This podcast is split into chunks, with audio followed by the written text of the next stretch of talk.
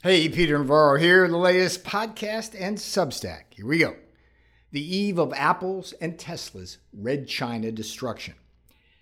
American CEOs who succumb to the lure of Communist China's sweatshops, pollution havens, and massive government subsidies inevitably lose not just their souls, they eventually surrender their companies. Apple's CEO Tim Cook and Tesla's Elon Musk are just the latest in a long line of American dupes now learning this harsh lesson.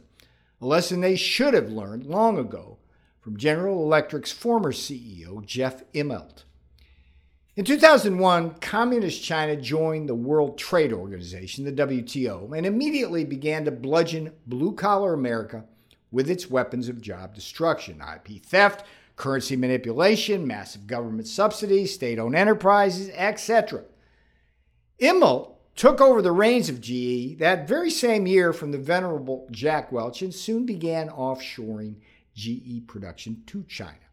It was a big bet many American CEOs were putting down on Communist China, along with Immelt, yet it was truly a sucker's bet bound to go bust.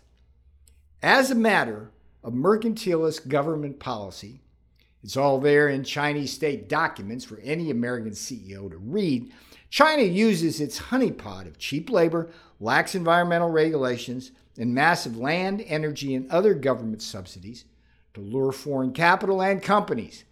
China's quid pro quo, quite against WTO rules, is the forced transfer of an American company's technology to nascent Chinese competitors in exchange for access to Chinese markets.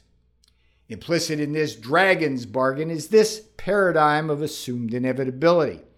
Once a Chinese competitor is sufficiently endowed with American technology, it will not only compete against that American company in Chinese markets, it will also challenge that American company in lucrative markets around the world.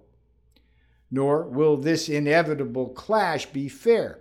Communist China uses any means necessary to give its national champions a big leg up on and often a kick to the groin too. any American competitor foolish or greedy enough to produce on motherland soil. Like GE before it, Apple and Tesla now face this grim mercantilist reality. Because Cook and Musk each directed the offshoring of the vast bulk of Apple's and Tesla's production to Communist China, both companies are at the particular mercy of a merciless dictator in Xi Jinping. Indeed, Communist China's national champion Huawei is now pummeling Apple. To assist Huawei's frontal and all flanks assault, China has banned its government officials from using iPhones. Xi Jinping's autocrats are also aggressively leveraging Chinese nationalism to encourage its citizens to buy China and shun foreign devil products like iPhones. Not surprisingly, Apple is now looking at a double digit loss of Chinese market share in 2024. Of course, it's a zero sum game, as Apple's losses will be gains for Huawei and even smaller fish like Xiaomi. Tesla faces its own eventual destruction with the sudden emergence of BYD, Build Your Dreams. This is a very formidable Chinese national champion, weaned on both China's massive subsidies and its blatant theft of Tesla technologies and styles. BYD recently stunned the world by vaulting over Tesla to the top of the electric vehicle production market, not just in China, but in the world. Musk's Teslas are also undergoing a similar kind of xenophobic Chinese ban. Teslas are prohibited from entering Chinese military complexes or housing compounds on the flimsy grounds the cars will be used to spy on China. Both arrogance and hubris are common threads that run from Immelt in the 2000s through Cook and Musk today.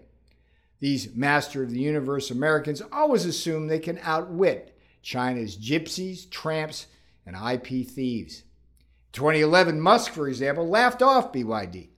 Musk isn't laughing now, nor is Cook. Meanwhile, the ghost of the great Jack Welch spins in his grave every time he thinks about how Immelt destroyed both Welch's legacy and the beautiful GE Welch built. During my years in the West Wing, I watched Apple's Tim Cook, in particular, try to subtly lobby my old boss, often through Trump's son in law, Jared Kushner, for relief from Trump's tariffs. Cook inevitably argued that Apple was, quote, too big in China to tariff, and therefore such tariffs would bring the company to great harm. To Cook today, I would simply say, you should have been far more careful of what you asked us for.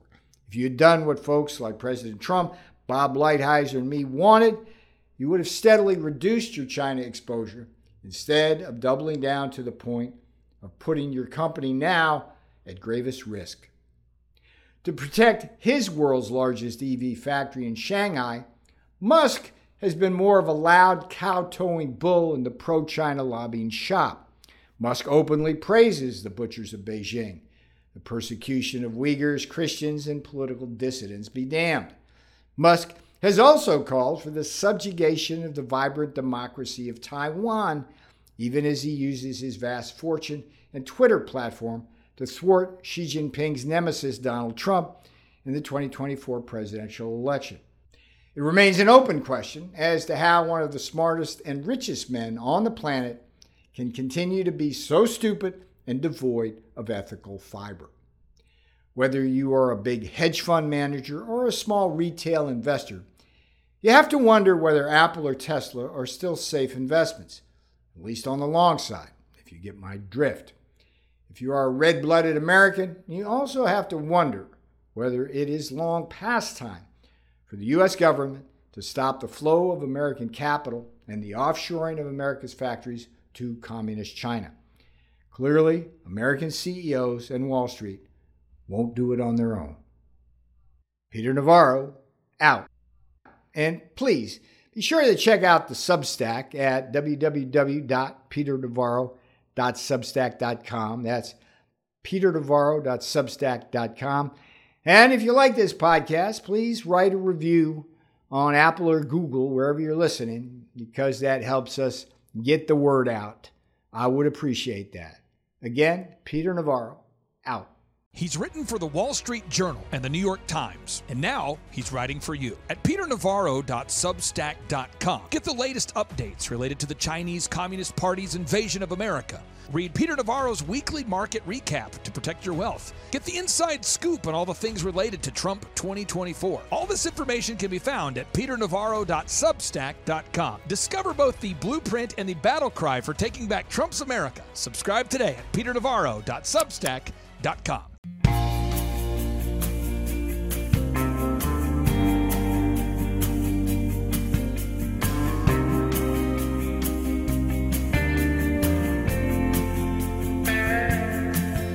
Look around and tell me what you see. Every day, more people in the street. Said I used to work in a factory. Right now, I don't work for anything.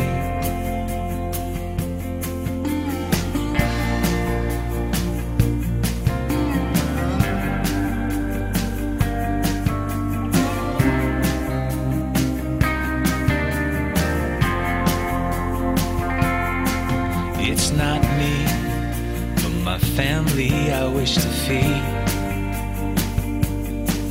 Not much, cause we've got simple needs. Too bad they sent our jobs away. As the CEOs get richer, and our jobs all move offshore. Go to the store and spend our money. Send all the dollars overseas. This ain't the land of milk and honey. This is the land of trade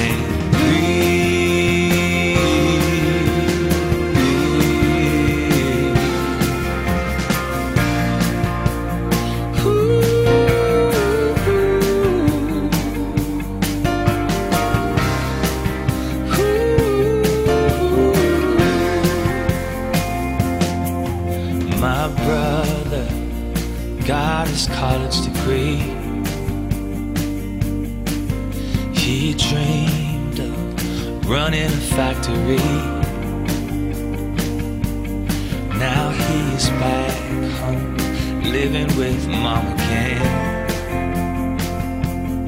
Cause there's no bright future for a working man like him. The store and spend our money. Send our dollars overseas.